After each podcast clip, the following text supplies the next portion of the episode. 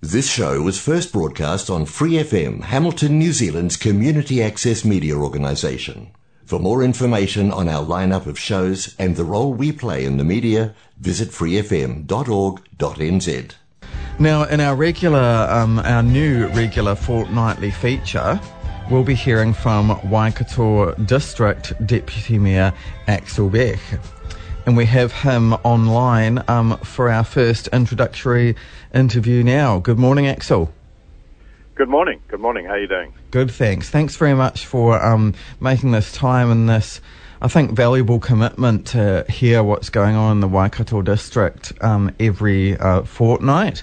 Um, we do mm. um, also speak with Waipa Deputy Mayor Liz Stolwyk, and that has been uh, really beneficial for our listeners on an ongoing basis. So, really happy to have uh, have you contributing as well.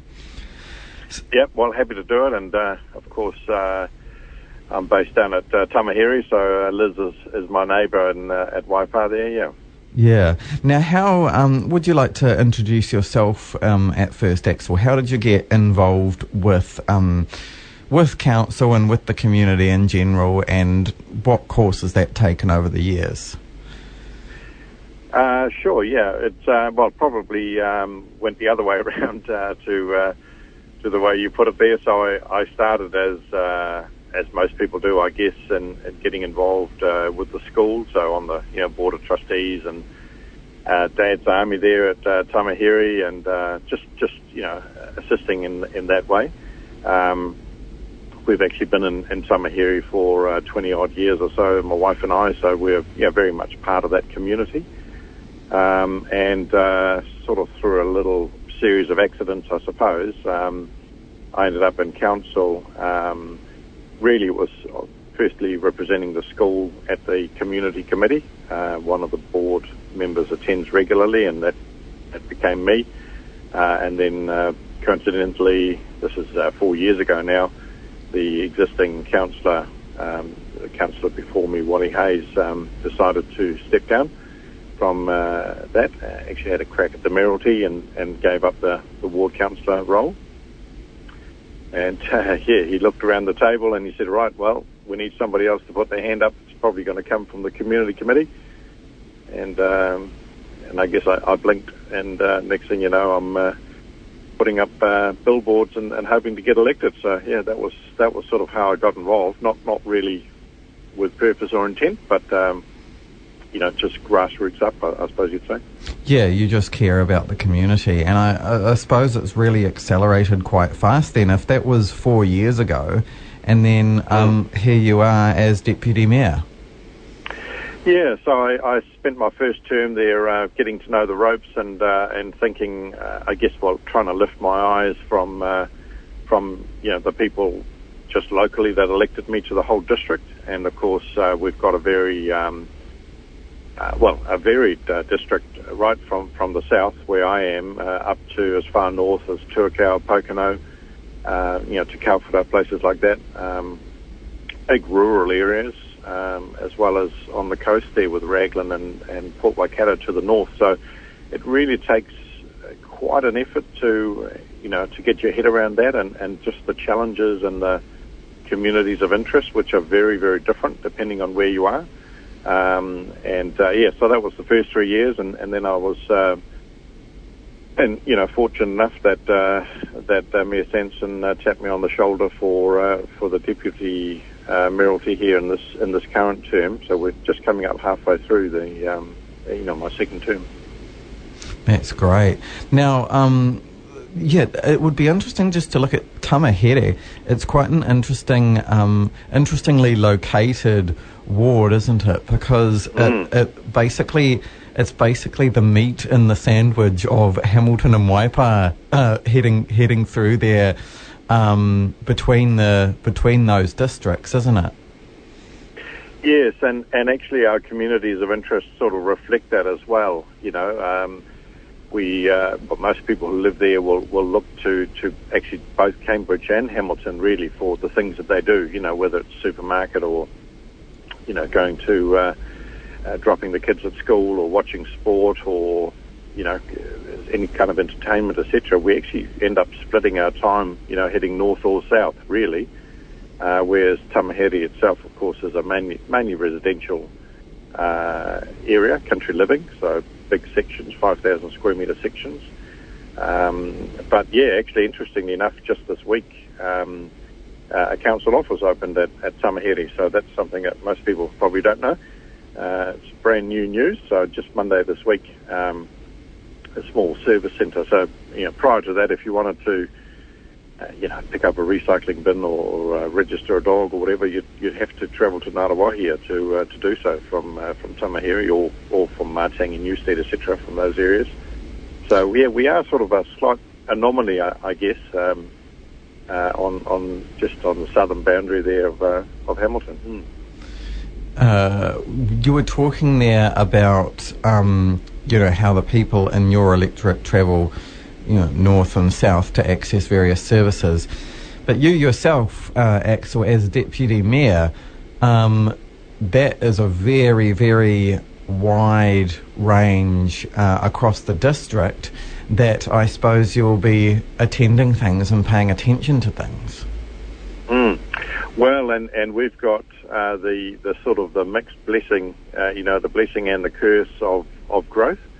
Um, so Hamilton is, you know, spilling its boundaries, and in fact, uh, Liz would have talked about that. You know, the explosion of um, of development and growth in, in Cambridge, Cambridge North in particular. Um, well, we're seeing the same right around the edge of the city. You know, Whara to Kowhai, all of those areas, Horror Um, you know, the success of Hamilton is putting pressures on on um, on us as a, as a council, uh, and the same to the north. You know, people are, are coming over the Bomb, uh, Bombays, almost uh, economic refugees, you might say, uh, still still Aucklanders in some way, in, in that uh, you know they might go to Pukekohe for their doctor or their school supermarket, um, but actually they can't afford to um, you know to buy a house there, so they're coming into to, to places like Pokeno and Kauwhata. Um, and yet we want, uh, you know, we want them to be proud of being in the Waikato, to, to be proud of um, of where they live, uh, not just for it to be a, you know, sort of a uh, somewhere that they had to live. Mm. Mm, that'll be a real interesting thing to talk about on an ongoing basis because I've definitely noticed, because um, uh, my family live up in Auckland and I pop up every now and then, and coming over the Bombays there, just seeing the huge, uh, huge body of houses that Pokeno uh, is, um, it's it's not insignificant that you know flooding over from Auckland that's happening. I think that. Um, uh, economic refugees um, uh, analogy you used just then was uh, quite poignant too. So that'll be interesting to talk about uh, ongoing. Um, but um, for now, um, I guess it's interesting to take a look at uh, what is going on in Council, Waikato District Council, just today. Yes, yes. So it's quite an auspicious day uh, in a way. I'm actually um, calling uh, from my, my car. I'm, I'm on a way to um, uh, to our meetings today on representation reviews. So that's that's really at the very heart, at the core of um, of local government. Well, of government altogether. It's you know who who speaks for us. You know what are the wards? How many wards? What are the wards? How many councillors? You know, the whole makeup of, of representation is something that we're um, uh, we're putting final touches to today and adopting uh, as a proposal. Um, that's based on 18 months of talking to the community about, you know, what their communities of interest are, where, where they see themselves, you know, who, who should speak for them, uh, all that sort of good stuff. Um, so we put final touches to that today and then put that out as a, as a proposal, an initial proposal it's called um, for for uh, you know for a period of sort of um, four or five weeks consultation, formal consultation, where people can say, "Yep, you got that right," or "No, that, that doesn't work for me." Hmm. So quite quite a big change. Um, would you like me to touch on just the, the, the highlights there? Yes, that would be great. Thanks. Yeah. So uh, well, the key um, thing that's been in the media, of course, is we'll see the introduction of uh, uh, a Māori uh, electoral um, ward effectively, so it'll be covering the entire district with two uh, councillors elected off the off uh, well you know, elected by Maori's um, by uh, voters on the Maori electoral roll. Um, so we stay at, at 13 councillors, but two of them will now come through that route. Um, and then where we did have 10, uh, 10 or was it 11? I can't recall now, 10 or 11 uh, general wards, that drops down to seven um, for those that are on the general general roll. So total number of councillors is the same, but but the whole makeup of the wards will be very different. So the Tamahere ward, for example, uh, that I was elected to represent, will in fact now become a sort of a horseshoe shape, if you like, uh, from Tamahere through Matangi, Newstead, Horotiu, right around to um, uh, to Kowhai and Whatawhata uh, with three councillors within that one area. A bit, bit more akin to what the city does, you know, where they've split it by the river. So there'll be that, that area there, and, and the rest of the district looks a, a wee bit different too with a reshape. So the, um, I hope there'll be a lot of interest, and I hope people really will take the, the chance to say, you know, that works for me, and, and that's, um, that's a, a fairer way, you know, for my voice to be heard uh, in in this in this district. That's yeah, with all those growth pressures, effectively. That really is huge change, huge change. And, um, mm. you know, I mean, we talk here about the public consultation, um, which uh, councils very much listen to, which they're required to listen to. However, there are, in terms of uh, electoral wards for local government districts, there are um, sort of legal requirements by central government, aren't there, in terms of the ratios of how many people are in one district and another district, and um, there's a lot of structure, uh, standardised structure there as well to take into account, isn't there? Yeah, there is, and it actually makes it very, very difficult. Um, effectively, there's a plus, uh, plus minus 10% rule uh, that I think you're referring to there, where you know, you need an equal number of, of people, plus minus 10% uh, per councillor. So wherever you draw the lines, uh, it has to first and foremost represent the, um, you know, their community of interest. But secondly, it has to be plus minus 10%. And uh, as I'm sure you appreciate, if you think about our west coast, for example, you know, huge geographic area between Port Waikato and Raglan, uh, but not too many people. You know, so you end up with a you know very large electorate there uh, for one, uh, one single councillor who's got a you know a lot of travelling to do, um, all the way from the port down to just just above uh, Raglan, another one for Raglan itself. Um, compared to three, you know, and uh, and just a bit around the city, just reflecting the populous uh, nature of you know more densely populated area. So that's that's actually quite tricky. Um, and also the, the general public will say, well, you know, as we talked about from Tamahere, um, you know, I do, I drop my kids to school at, at Cambridge and I go to the supermarket in, in Hamilton. Why, why can't that be a ward, you know? Yeah. um, and, and the answer, of course, is, well, it just can't. You know, we don't have the opportunity to look at that. Um, we, we can only act within our, within our boundary. Um, but as you'll be well aware, there is a broader um, future local government review uh, that's just been kicked off with uh, by Minister Mahuta. Uh, and, and in fact, whatever we do now might be, uh, i not say obsolete, but it might be overtaken by that. So that you know, by 2025, you know, the end of the next uh, triennium, the next term, uh, actually, you know, the whole council structure, local government structure, might look very different again. So that there's a whole other uh, bigger change to come in that area. But yeah, we can't we can't turn our minds to that yet. That's that's government led. Exactly. Sort of got to work with um, what is currently on the table, and uh, surely the discussion of uh, or the uh, the um, uh, acceptance of the proposal for Māori wards. Um, takes it in that sort of direction, uh, evolving into that type of local government that Minister Mahuta is um, is looking at. Um, and, and, and just quickly as well, I think it's important to touch on that um, councils, um, I know from when I used to report for a community newspaper from Waipa District Council, I understood that there was only, you know, a set bag of uh, of funds which could be used to actually pay councillors' salaries, no matter how many councillors you have or don't have.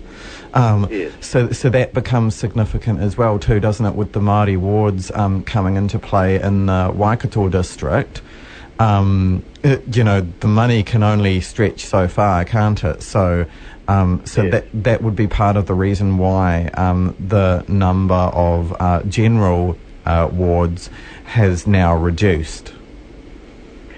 Yeah, that's that's right. I mean, we we did have flexibility to go right down to we thought, um, you know, based on public feedback, down to say six or eight councillors in total, including uh, Māori representation, um, or right up to sort of 14, 15, 16. Um, but I guess you know you have to think about what works, uh, you know, as, from an effective governance uh, perspective.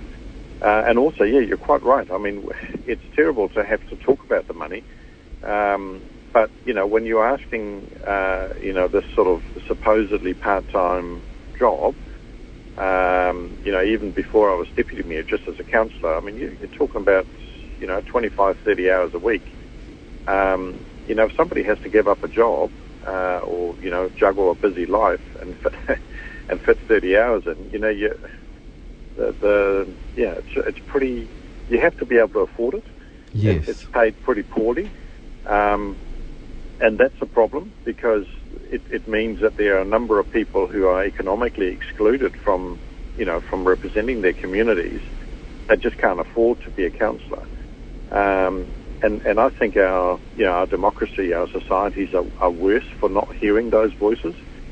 Um, You know, one of the key, um, you know, issues we, we have uh, is affordability uh, of housing, right? We all know that. Huge, huge issue. It's not directly council's uh, mandate to, to sort that out, although we absolutely have a, our job to, to, um, to be part of that. That's another interesting discussion for another day, actually, Mm. just what we're doing there. Um, but, you know, every, everyone who's sitting at that council table currently has a roof over their head. Um, you know, may well own their own home. Um, you know, is, it, is that is that right? We know where's where's the voice of those that represent the biggest issue we have as a society? Well, I tell you, they they can't afford to be there. So Mm. that that ain't quite right either. Yeah, that's right. That's difficult, and that discourages people from running who otherwise would and might have valuable contributions to make. And that's a problem Exactly for that's a problem for um, all district councils. I mean, I know um, Hamilton City Council uh, get paid uh, a significant amount more, I guess, because of the um, the number of people that they're representing and that they're running a city. But um, yeah, out in the districts, it's um, no less important to have uh, a diversity of councillors on board, and um, yeah, for them to actually have the incentive to to get involved. So. We have plenty to talk about um, in future Don't we, Jeff? instances of our interviews, don't we? It's uh, yeah, quite excellent, and really, really grateful um, for you coming on today, Waikato District Deputy Mayor Aksel Bech. Thank you so much.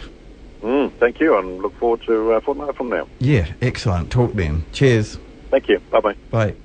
Thanks for listening to this Free FM podcast. If you want to hear more content like this, you can support Free FM via Patreon. Head to patreon.com slash freefm89 to find out more.